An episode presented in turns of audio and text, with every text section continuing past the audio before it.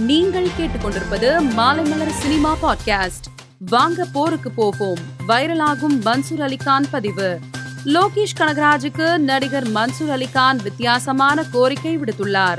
இது தொடர்பாக அவர் வெளியிட்டிருக்கும் பதிவில் வாங்க பாலஸ்தீனத்துக்கு விடுதலை வாங்கி கொடுக்கலாம். ஐநூறு மிலிட்டரி டேங்கர் ஐநூறு ஆர்ம்டு ஏர்கிராப்ட் எடுத்துட்டு வாங்க.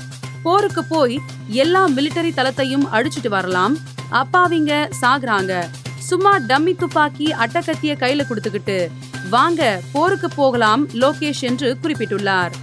முப்பத்தி மூன்று வருஷம் ஆகிடுச்சு ரொம்ப சந்தோஷமா இருக்கேன் ரஜினிகாந்த். நடிகர் ரஜினிகாந்த் நடிக்கும் நூற்றி எழுபதாவது படத்தின் படப்பிடிப்பு விறுவிறுப்பாக நடைபெற்று வருகிறது.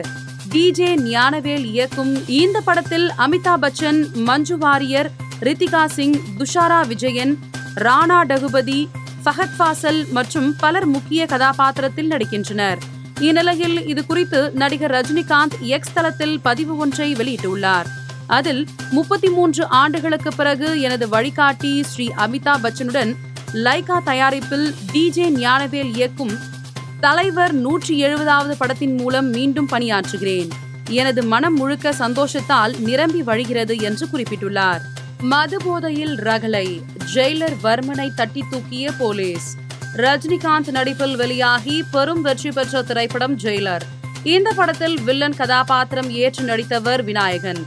இந்நிலையில் வில்லன் நடிகர் விநாயகனை கேரள மாநில போலீசார் கைது செய்துள்ளனர். எர்ணாகுளம் காவல் நிலையத்தில் ரகளையில் ஈடுபட்டதாக கூறி போலீசார் அவரை கைது செய்துள்ளதாக தகவல் வெளியாகி உள்ளது. இது தவிர மதுபோதையில் காவல்துறை அதிகாரியை தாக்கியதாகவும் கூறப்படுகிறது. நயன்தாரா எழுபத்தி ஐந்து தலைப்பு மற்றும் கிளிம்ஸ் வீடியோ வெளியானது.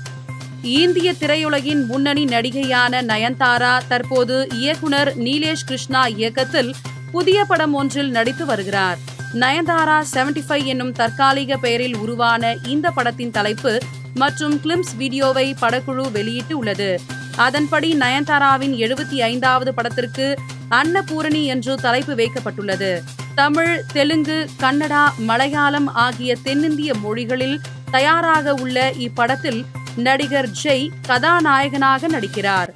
மேலும் சினிமா செய்திகளை தெரிந்து கொள்ள மாலைமலர் டாட் காமை பாருங்கள்.